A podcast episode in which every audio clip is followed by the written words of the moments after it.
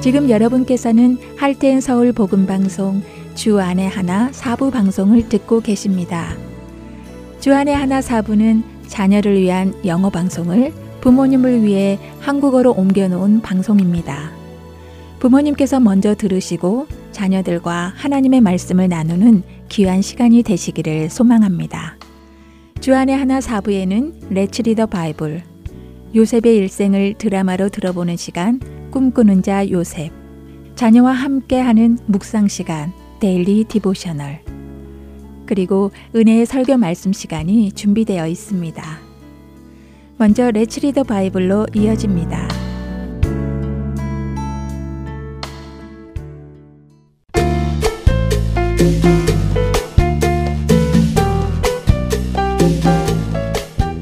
애청자 여러분 안녕하세요. 레츠 리더 바이블 진행의 함혜진입니다. 여러분은 어떤 일에 기뻐하시나요? 열심히 공부해서 좋은 성적이 나올 때도 기쁠 테고요. 부모님께 칭찬을 받을 때도 기쁘겠지요. 누군가로부터 정말 가지고 싶었던 선물을 받을 때는 어떨까요? 그때도 기쁘겠지요. 옛 이스라엘 때에는 늘 전쟁이 있었습니다. 적군과 전쟁할 때 가장 중요한 것은 전투력이었는데요. 많은 말과 무기, 그리고 병사가 있어야 전쟁을 잘할 수 있었지요. 그래서 당시에는 강한 말과 강한 용사가 많으면 승리할 가능성이 높기 때문에 많은 나라들이 강한 말과 강한 용사가 많기를 바랐고 그것이 많으면 왕은 기뻐했다고 해요. 자신의 나라가 강하다는 사실이 기뻤던 것이지요. 그렇다면 이스라엘의 참된 왕이신 하나님은 어떠실까요? 하나님도 강한 말과 많은 용사들이 있어서 하나님 나라의 힘이 강해지는 것을 기뻐하실까요? 오늘 함께 나눌 시편 147편의 10절과 11절은 하나님께서 무엇을 기뻐하시는지 말씀해 주십니다. 여호와는 말에 힘이 세다 하여 기뻐하지 아니하시며 사람의 다리가 억세다 하여 기뻐하지 아니하시고 여호와는 자기를 경외하는 자들과 그의 인자하심을 바라는 자들을 기뻐하시는도다. 이스라엘의 왕이신 하나님께서는 말에 힘이 세다고 기뻐하지 않으시고 사람의 다리가 힘이 좋다고 해서 기뻐하지도 않으신다고 하십니다. 하나님이 기뻐하시는 것은 하나님을 경외하는 사람들과 하나님의 인자하심을 바라는 사람들이라고 하시네요. 주님이 기뻐하시는 것은 우리가 강한 사람이 되는 것이 아니라 우리가 하나님을 경외하고 하나님의 인자하심을 바라는 것이라는 말씀이겠지요. 왜 그럴까요? 우리가 하나님을 경외하고 하나님의 인자하심을 바랄 때 바로 그분께서 우리의 힘이 되시고 우리의 강함이 되시기 때문입니다. 힘이 세다고 하나님을 경외하는 것은 아닙니다. 그러나 하나님을 경외하는 사람은 하나님의 힘이 지켜주십니다. 하나님을 경외하고 그의 인자하심을 바람으로 그분의 기쁨이 되는 우리 모두가 되기를 바라며 레츠 리더 바이블 여기서 마치도록 하겠습니다. 안녕히 계세요.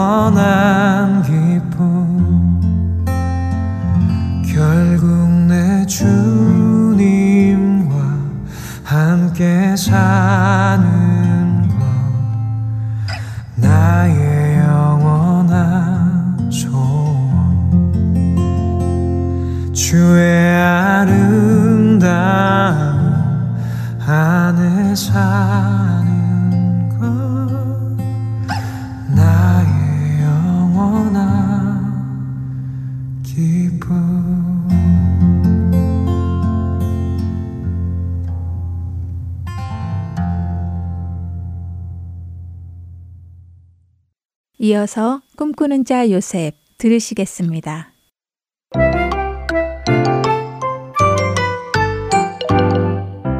애청자 여러분 안녕하세요. 꿈꾸는 자 요셉 진행의 박윤규입니다. 드디어 베냐민을 만나게 된 요셉. 하지만 아직까지 요셉은 자신의 정체를 밝히지 않고 있습니다.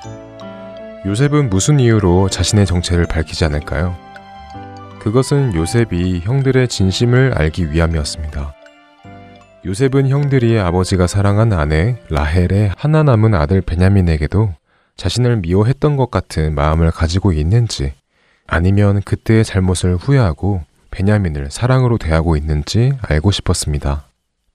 그래서 요셉은 자신의 집에서 식사를 마친 형들이 가나안으로 돌아가려 할 때 자신의 청지기에게 양식을 각각의 보찜에 가득 채우고 또한 각자의 돈도 그 자루에 다시 넣어두라고 하죠.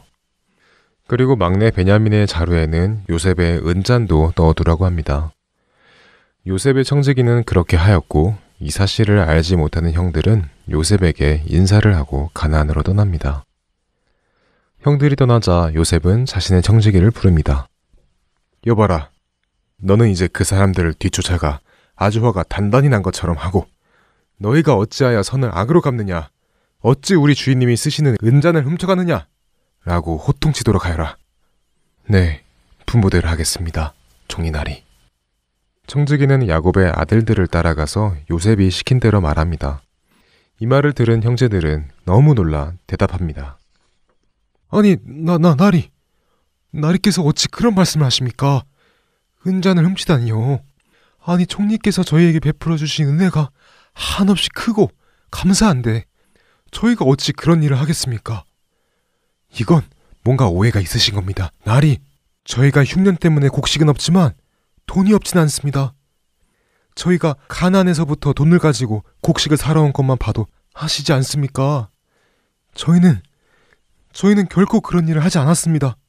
만약에 저희 중 누구에게서라도 그 잔이 나온다면 저희 모두 주의 종들이 되겠습니다. 그래. 너희 말을 들어보니 너희가 함께 공모해서 잔을 훔친 것 같진 않구나. 음, 좋다. 그럼 이렇게 하자. 너희의 짐을 뒤져서 은잔을 찾으면 그 은잔이 나온 보찜의 주인만 우리 종이 되고 나머지는 죄가 없으니 돌아가다 좋다. 자, 너희 짐을 풀어보아라.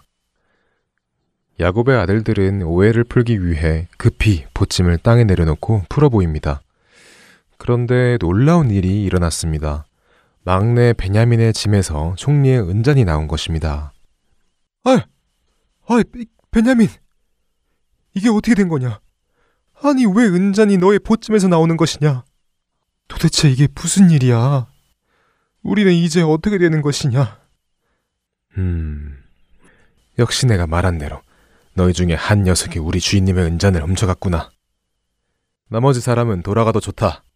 너, 은잔을 훔친 내 놈만 우리와 함께 가자. 베냐민만 종이 되면 된다는 청지기의 말에도 형들은 돌아가지 않았습니다. 형들은 베냐민을 지키기 위해 함께 총리의 집으로 갑니다. 총리의 집에 온 야곱의 아들들, 그들을 향해 애굽의 총리인 요셉이 말을 합니다. 네 이놈들! 너희가 어찌하여 이런 일을 행하였느냐? 내가 그토록 너희들을 잘 대접해 주었는데 너희는 나의 은혜를 이렇게 원수로 갚는구나. 고얀 놈들. 그러나 나는 은혜가 풍성한 사람이니 잔을 훔친 자만 내 종이 되고 나머지는 고향으로 보내주겠다. 그러자 야곱의 아들 중 넷째 아들인 유다가 총리에게 절박한 심정으로 말을 하기 시작합니다. 조, 총리나리. 감히 이 종이 죽게 한 말씀을 아랠 수 있도록 허락하여 주시옵소서. 무슨 할 말이 있다는 것이냐? 그래, 어디 한번 드러나 보자. 나리, 일전에 주께서 저희는 아버지가 있느냐, 아우가 있느냐 물어보시지 않으셨습니까? 그때 저희가 저희에게 나이 많은 아버님이 계신데 노년에 얻은 아들도 하나 있다고 말씀드린 적이 있습니다. 그런데 그 아들의 형은 어려서 죽고 그의 어머니가 남긴 것은 이 아들 하나뿐이기 때문에 저희 아버지께서 그를 무척이나 아끼고 사랑하십니다. 하지만 총리 나리께서 그 아들을 데리고 오지 않으면 곡식을 살 수 없다 하셔서 저희가 아버지께 이 아들을 온전히 데리고 오겠다는 약속을 몇 번이나 한 후에야 겨우겨우 데리고 올 수 있었습니다. 그런데 이제 이 아들을 데리고 저희 아버지께로 가지 않는다면 저희 아버지께서는 슬픔 속에 돌아가실 것입니다. 그러니 은혜가 많으신 총리나리 부디 저희에게 은혜를 베푸셔서 이 막내 아들을 다른 형제들과 저희 아버지께로 보내주십시오. 그 대신 제가 제가 총리나리의 종이 되겠습니다. 제발 부탁드립니다. 나리 저희 가족을 살려주십시오. 유다의 아버지를 사랑하는 마음과 동생 베냐민을 사랑하는 간절한 마음이 요셉에게 전해지자 요셉은 더 이상 끓어오르는 감정을 주체할 수 없었습니다. 모든 신하들은 물러가라. 모든 신하들이 물러가고 요셉은 드디어 자신의 정체를 밝힙니다.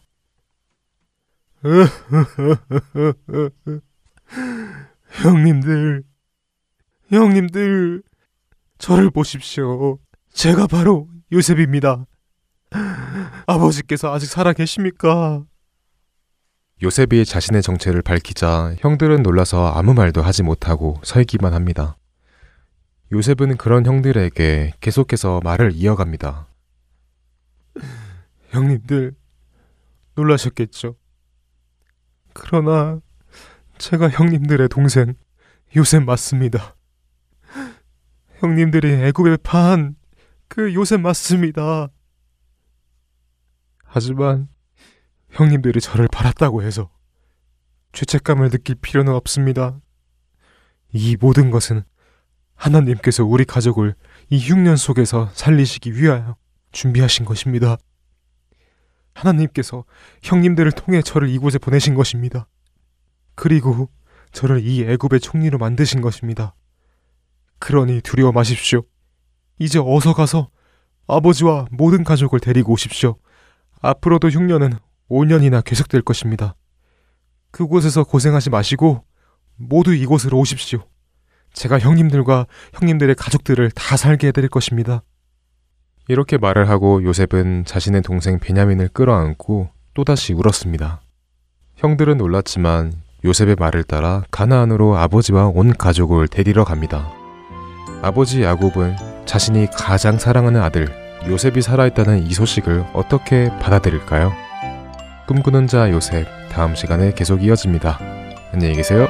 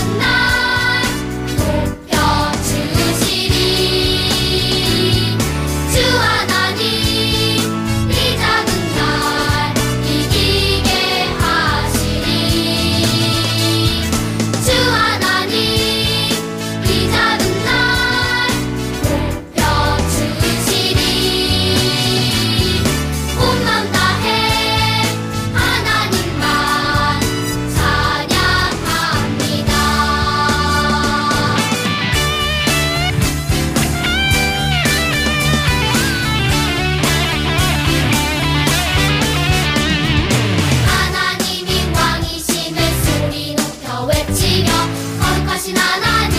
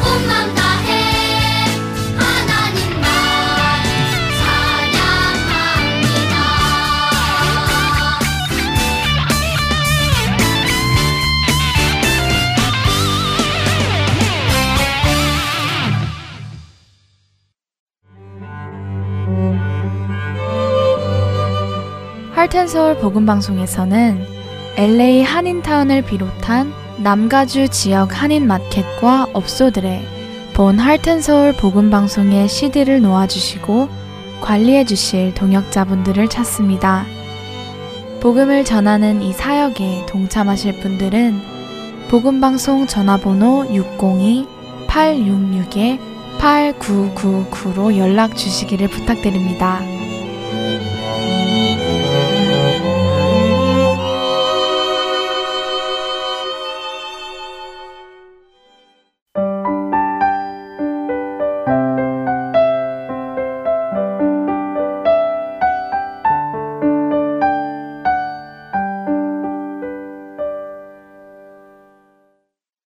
계속해서 Daily Devotional 보내드립니다.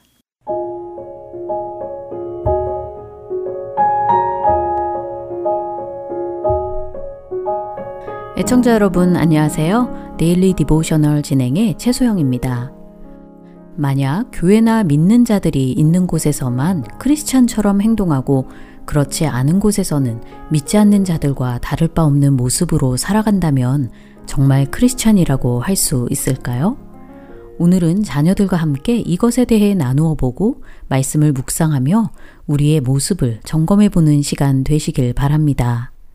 오늘 Daily Devotional의 제목은 Hibernating Christians입니다.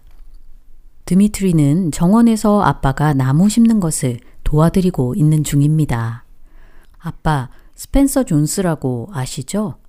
드미트리의 말에 아빠는 잘 알고 있다는 듯이 이렇게 대답하십니다. 그럼 알지. 예전에 주일학교에서 내가 맡은 반에 있었는데 아주 좋은 아이 같더구나. 성경 구절을 많이 암송하고 있었고 디보션스 시간에도 인도하곤 했지. 맞아요, 아빠. 스펜서는 교회와 집에서는 정말 좋은 크리스찬처럼 행동해요. 근데 학교에서는 그렇지 않아서 이상해요. 학교에서는 인기 많고 유행을 따라하는 아이들하고만 어울리고 저를 만나도 모르는 척 해요. 아빠에게 스펜서에 대해 이야기하며 나무 심을 구멍을 파고 있던 드미트리는 땅 속에서 무언가를 발견했는데요. 바로 두꺼비였습니다. 드미트리는 신기해하며 두꺼비를 툭툭 건드려 보았지만 두꺼비는 꿈쩍도 하지 않고 있었지요.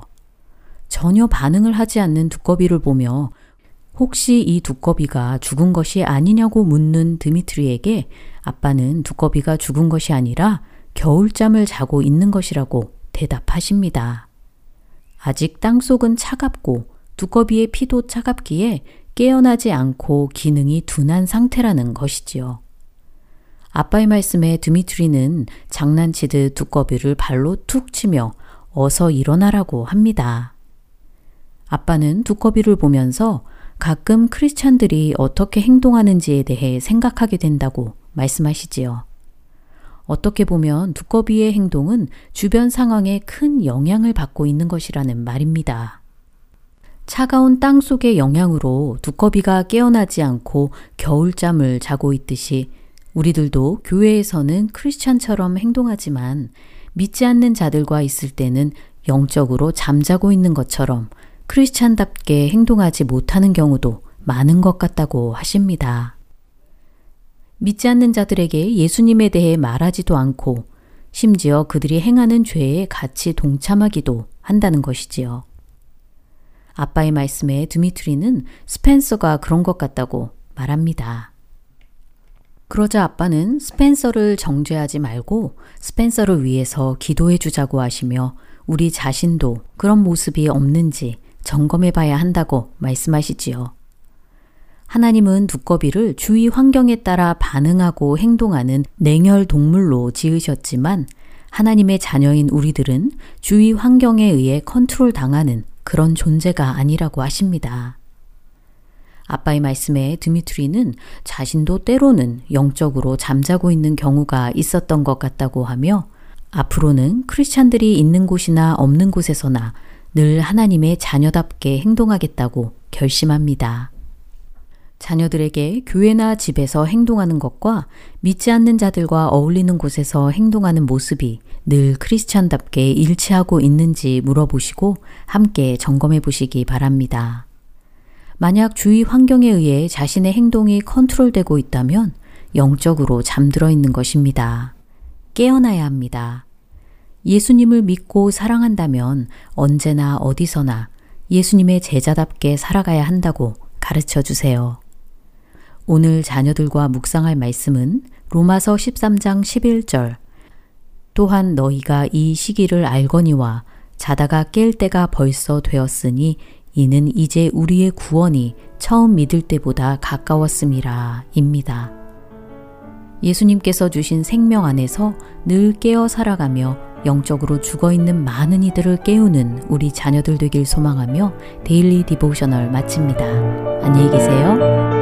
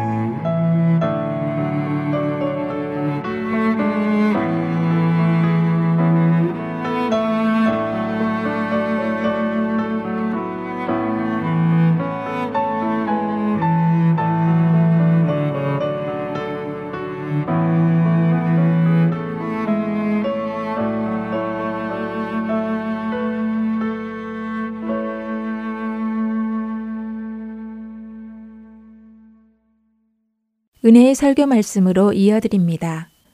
오늘은 경기도 성남시에 위치한 선한 목자교회를 담임하고 계시는 유기성 목사님께서 시편 48편 1절에서 14절의 본문으로 하나님께서 함께 하시는 자의 축복이라는 제목으로 말씀을 전해 주십니다. 은혜의 시간 되시기 바랍니다.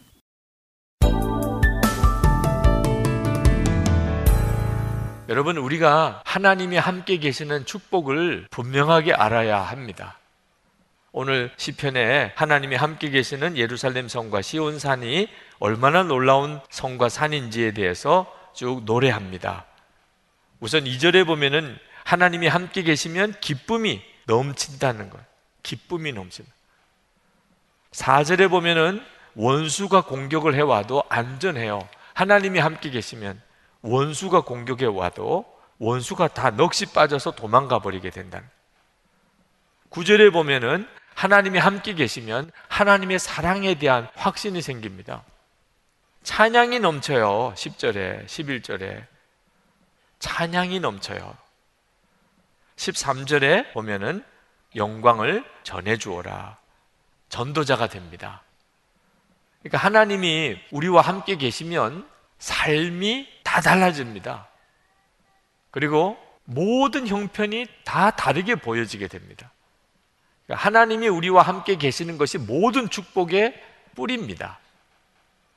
우리가 예수 믿고 난 다음에 누리는 축복이 바로 하나님이 우리와 함께 계시는 축복을 받은 겁니다.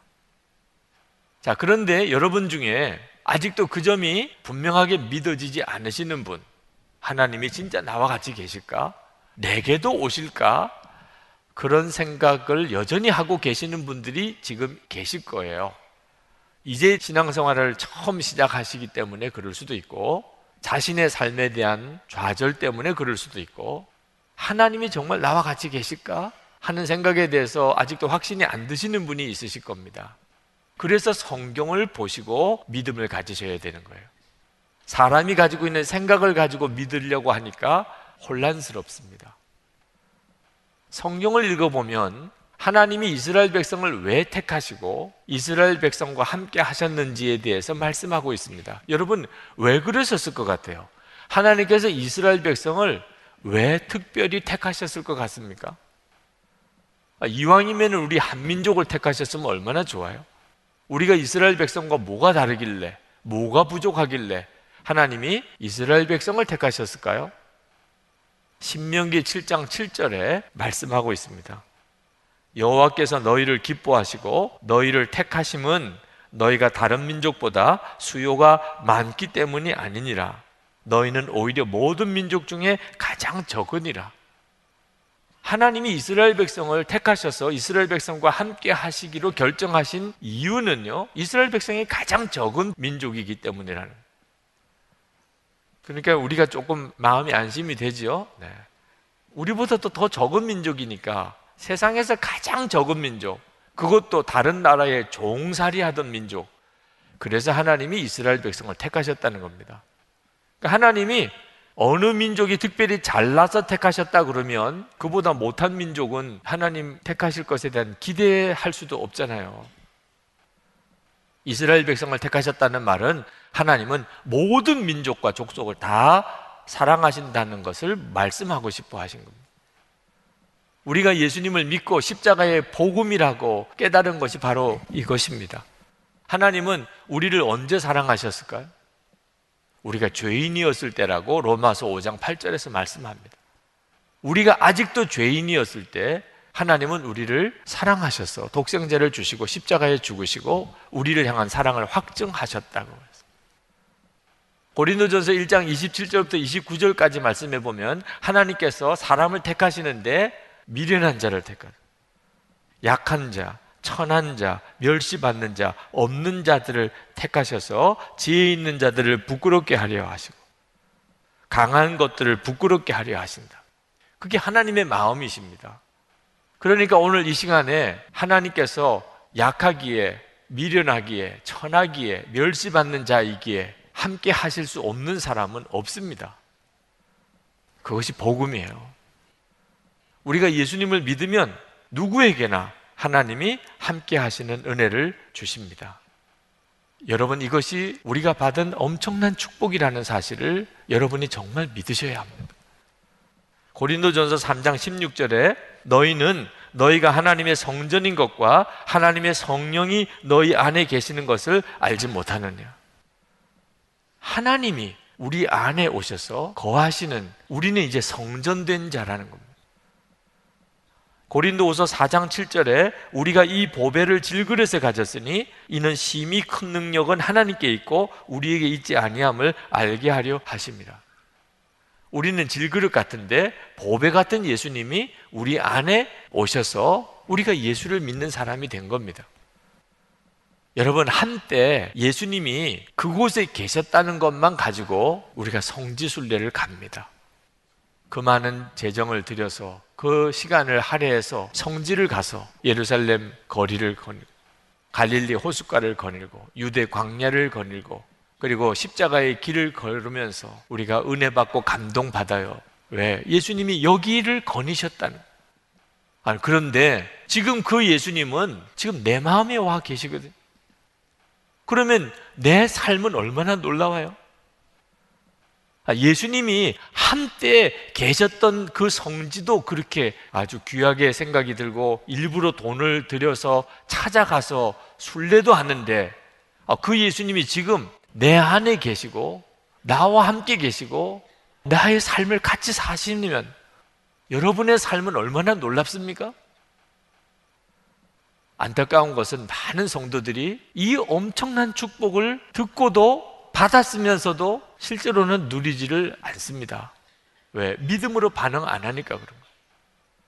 예수님이 정말 나와 함께 계시고 그 예수님이 내 인생 속에 신이 내 생명으로 살아가신다는 것을 실제로는 안 믿는 거예요.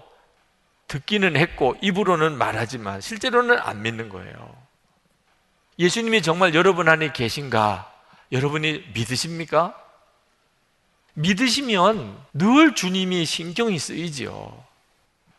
예수님이 여러분 안에 계신 걸 정말 믿는다면 누구를 만나도 밥을 먹어도 어디 길을 걸어도 무슨 일을 해도 항상 주님이 신경이 쓰이시죠. 그 사람이 믿는 사람이죠. 여러분 솔직히 지금 현금으로 한 1억을 지금 가지고 있다고 합시다. 그러면 예배 진짜 드리기 힘들어요. 그 돈 걱정 때문에. 이거 혹시 누가 또 가져가면 어떡하나.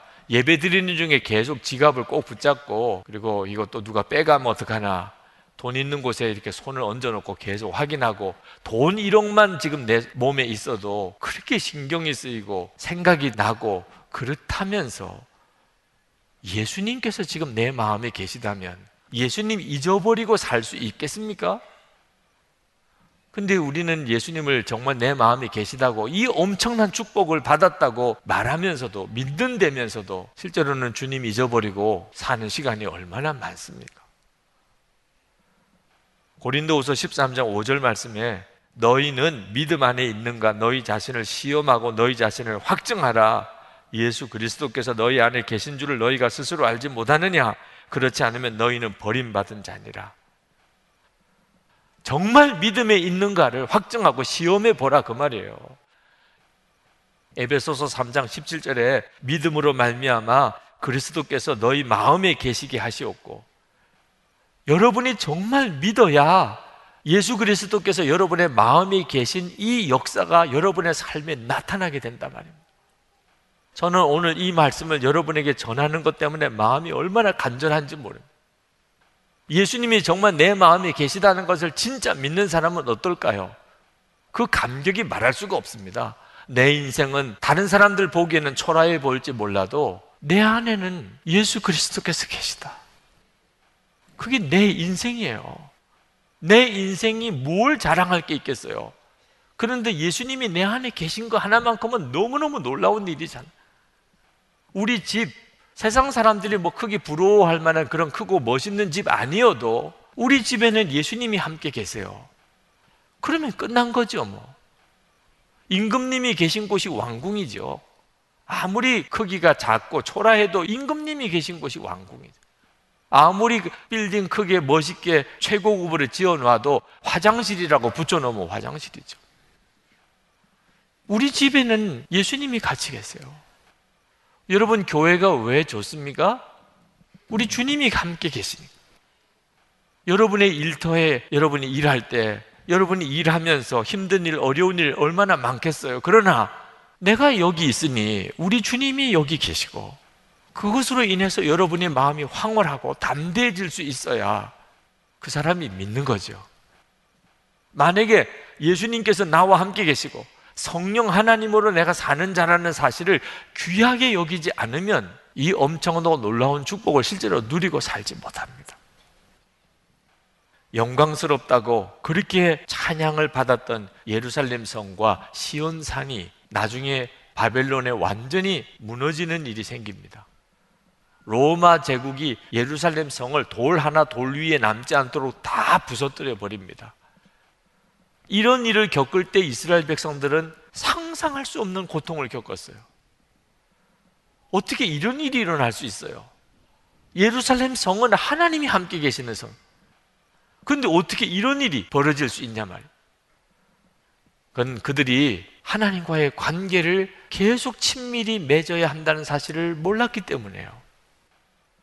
여러분, 하나님이 우리와 함께 계시다는 이 엄청난 축복은 무슨 자격증 같은 거 아닙니다. 이건 지식이나 교리 문제가 아니에요. 우리가 한번 받으면 그냥 영원히 변하지 않는 그런 권리 같은 게 아닙니다. 관계예요. 하나님과 우리와의 사이는 관계입니다.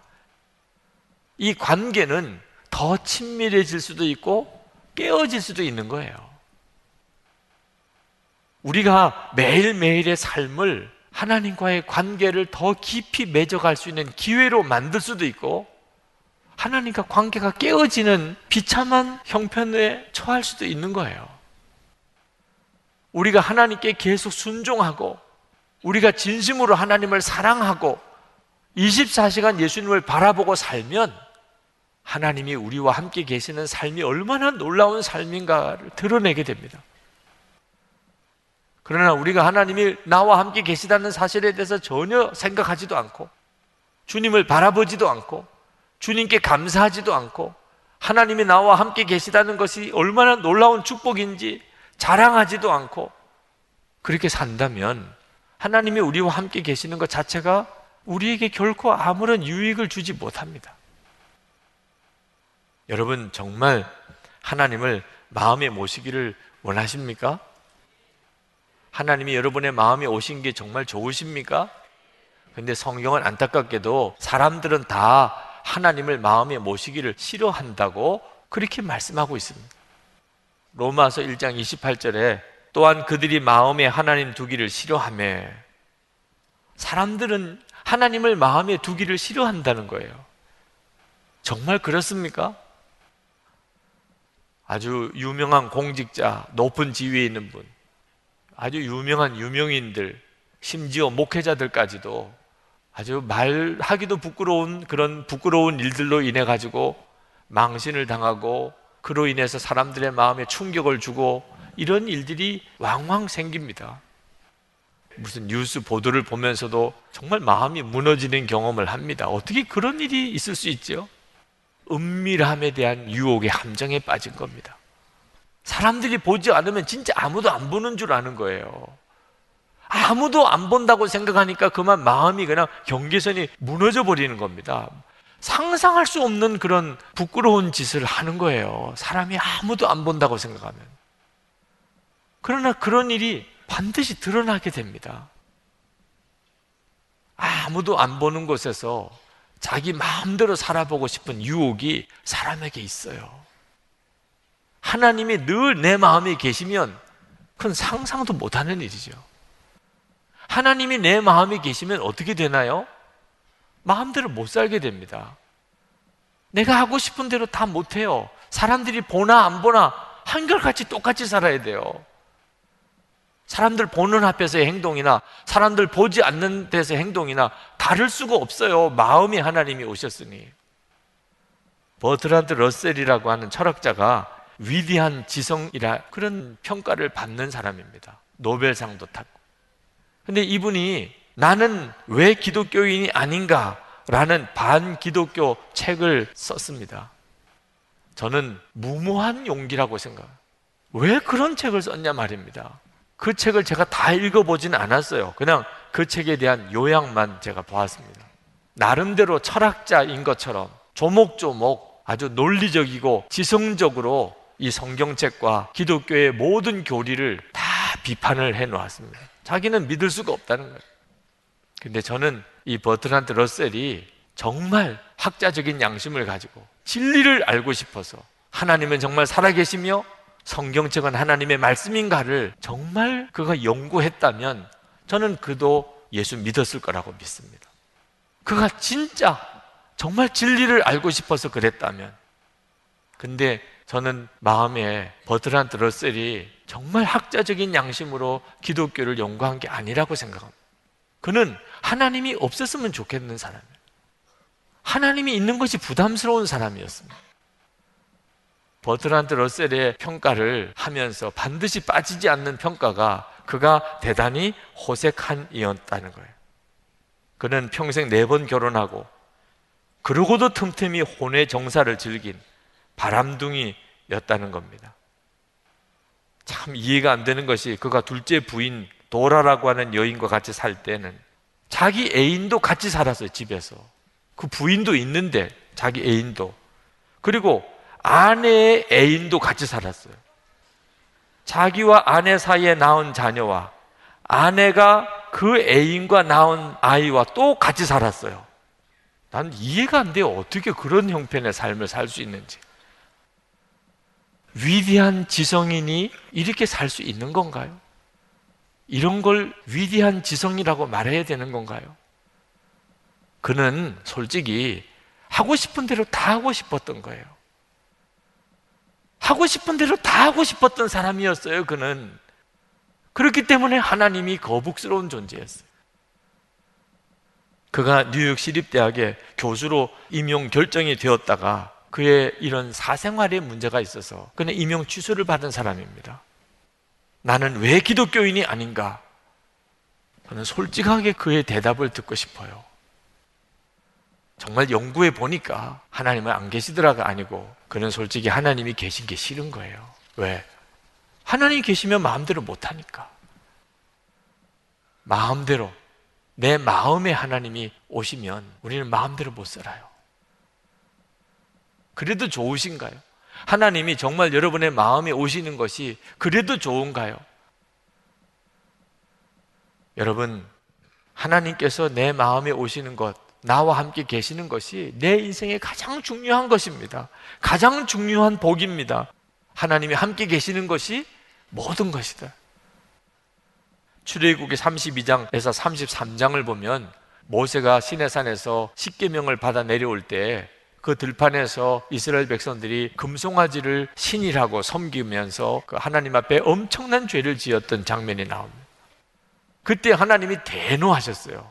이스라엘 백성을 다 죽이려고 하셨어요.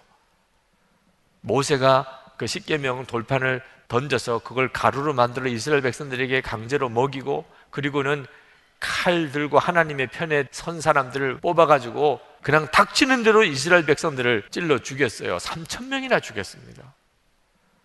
그리고 하나님 앞에 가서 무릎을 꿇고 이 백성을 용서해 달라고 그래요.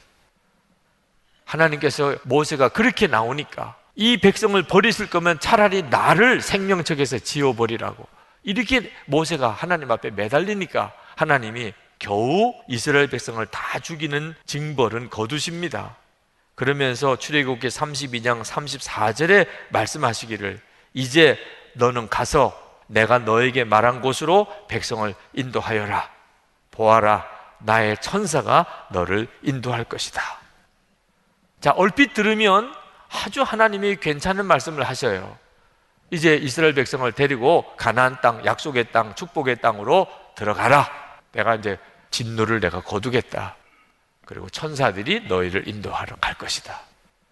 모세는 그 말을 듣고 혼비백산했습니다.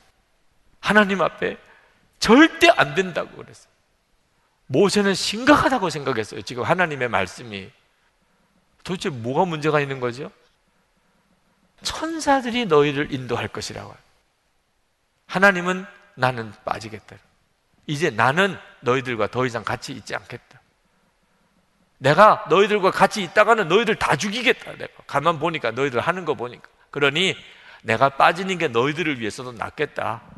그래 내가 약속은 했어. 너희들을 출애굽 시킬 때 가나안 땅에 들여다 주겠다고 약속은 했다. 내가 지키기는 하겠다. 그래 가나안 땅에 들어가라. 내가 들어가게 해 주겠다. 그 대신에 천사들을 보내서 그 인도하겠다. 하나님은 빠지겠다는 거예요. 모세가 하나님 앞에 홍사정을 합니다. 하나님, 이건 안 됩니다. 출애굽기 33장 15절부터 세번역 성경으로 제가 읽어 드리겠습니다. 모세가 주님께 아뢰었다. 주님께서 친히 우리와 함께 가지 않으시려면 우리를 이곳에서 떠나 올려 보내지 마십시오. 주님께서 우리와 함께 가지 않으시면 주님께서 주님의 백성이나 저를 좋아하신다는 것을 사람들이 어떻게 알 수 있겠습니까? 주님께서 우리와 함께 계심으로 저 자신과 주님의 백성이 땅 위에 있는 모든 백성과 구별되는 것이 아닙니까? 모세가 하나님께 무슨 일이 있어도 저희와 같이 계시면 됩니다. 그렇게 매달립니다. 17절에 하나님께서 모세의 말씀을 들으세요. 내가 너를 잘 알고 또 너에게 은총을 베풀어서 내가 요청한 이 모든 것을 다 들어주마. 하나님께서 모세에게 그래 알았다 알았다 이제 이제 그만해 그만해 내가 떠나지 않으마 내 말 내가 다 들어주마 내가 너희와 함께 하마 이렇게 말씀을 하셔서 비로소 하나님이 마음을 바꾸십니다. 자 여러분 모세가 하나님을 이렇게까지 붙잡는 이유가 뭐지요? 모세는 아는 거예요. 가나안 땅 축복 무슨 소용이 있냐 말이에요. 하나님이 함께 하시지 않으면 하나님이 함께 계시면 서로 우리가 광야에서 살다가 죽어도 그게 훨씬 낫지. 모세는 그렇게 생각한 거예요. 그때 만약에 모세가 하나님 뭐 그 정도만이라도 감사합니다. 그래 천사들이라도 보내주셔서 우리를 가나안 땅까지 좀 인도해 주세요. 이렇게 하고 끝냈다면 금방 가나안 땅 갔어요. 40년 동안 광야에서 헤맬 필요도 없습니다. 그냥 바로 출애굽 한 다음에 바로 가나안 땅에 들어갈 수 있었어요. 그리고 그렇게 소원하던 내 땅, 어? 노예 생활하던 그들에게 얼마나 꿈 같은 일이에요. 그 가나안 땅을 차지할 수도 있었어요. 근데 모세는요, 하나님이 함께 하지 않으면 다 소용없다고 생각합니다. 그래서 하나님을 붙잡았어요. 그래서 하나님이 마음을 바꾸시고 이스라엘 백성과 함께 하기로 결정하시고는 결국은 나중에 광야에서 엄청 고생했잖아요. 하나님과 함께 한 바람에. 여러분들은 어떻게 하실 거예요? 하나님과 함께 하는 게 조금 부담스럽죠? 그냥 축복만 많이 주시면 좋지. 계속 하나님이 같이 계시면 노래방도 못 가고 고수톱도 못 치고 그렇지요? 그냥 축복만 주시면 좋지요? 같이 계시는 거는 그냥 좀 부담스럽지요? 이런 생각하는 분들이 많습니다. 여전히 하나님이 함께 계시는 것이 그게 진짜 축복이지. 이렇게 여러분이 정말 믿으시나요? 주님과의 관계는 계속되는 진행형입니다. 하나님이 나와 함께 계시다 하는 사실이 정말 믿어지면 그러면 형편 처지에 대한 모든 판단과 생각은 다 달라집니다. 저의 어린 시절 아버님이 목회하시면서 그 아버님 따라서 살았던 제 어린 시절을 가만히 지금 기억해 보면 쉽지 않은 세월을 살았던 것 같아요. 좀 고생스러운 세월을 살았던 것 같아요. 이게 정상적인 집에서 이렇게 산 게 아니고 빌딩에서 거기다가 베니아판으로 칸막이를 해가지고 일부는 사택을 만들고 나머지는 이제 집회 공간으로 뭐 그렇게 살았었어요. 학교 교실을 하나 빌려가지고 사택이 없으니까 학교 교실을 빌려서 책상을 뒤에다가 밀어놓고 그리고 거기에다가 침대 갖다 놓고 그리고는 거기에 전체가 식구들이 함께 모여서 그렇게 살기도 했었어요. 지금 생각해 보면 아버님 참 저희들을 보면서 고생시킨다 그런 생각 하셨을 만도 하실 것 같아요. 근데요, 지금 생각해 보면 너무 재밌었어요. 그 빌딩에서 그렇게 칸 맞고 사는 거 경험해 보셨습니까? 교실에서 식구들이 다 그렇게 함께 지내본 경험 해보셨어요? 해보시면 재밌어요. 추억이 있어요. 아주 다른 생각은 전혀 안 두고 그때 생각이 나요. 아버지와 함께 살 수만 있다면, 가족들이 함께 모여 지낼 수만 있다면, 저는 고생한 기억이라고 생각 안 들어요. 오히려 재밌었어요. 여러분, 하나님과 함께 사는 것도 똑같습니다. 정말 하나님이 나와 함께 사는 게 사실이라면, 내 안에 계신 게 사실이라면, 우리의 삶의 모든 형편은 다 재밌습니다. 기가 막히게 재밌습니다. 그 비밀의 눈이 뜨이셔야 됩니다. 하나님이 나와 함께 계신 것이 가장 큰 축복입니다. 놀라운 비밀입니다. 우리가 예수 믿고 말할 수 없는 복입니다. 여러분이 그것이 복인 줄 아셔야 됩니다. 그리고 그것을 귀하게 여길 줄 아셔야 됩니다. 그러면 하나님은 여러분에게 놀랍게 역사하십니다. 여러분의 삶 속에 놀랍게 일하십니다.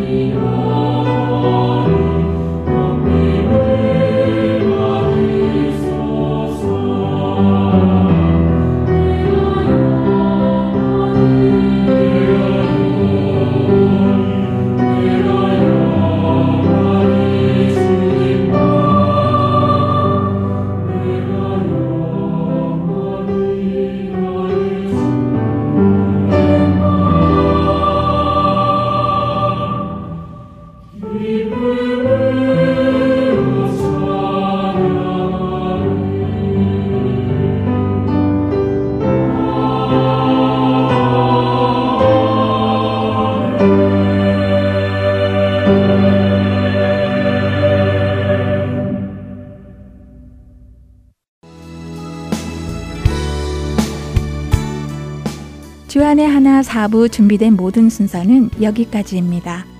애청해주신 여러분들께 감사드립니다. 다음 시간에 다시 찾아뵙겠습니다. 안녕히 계세요.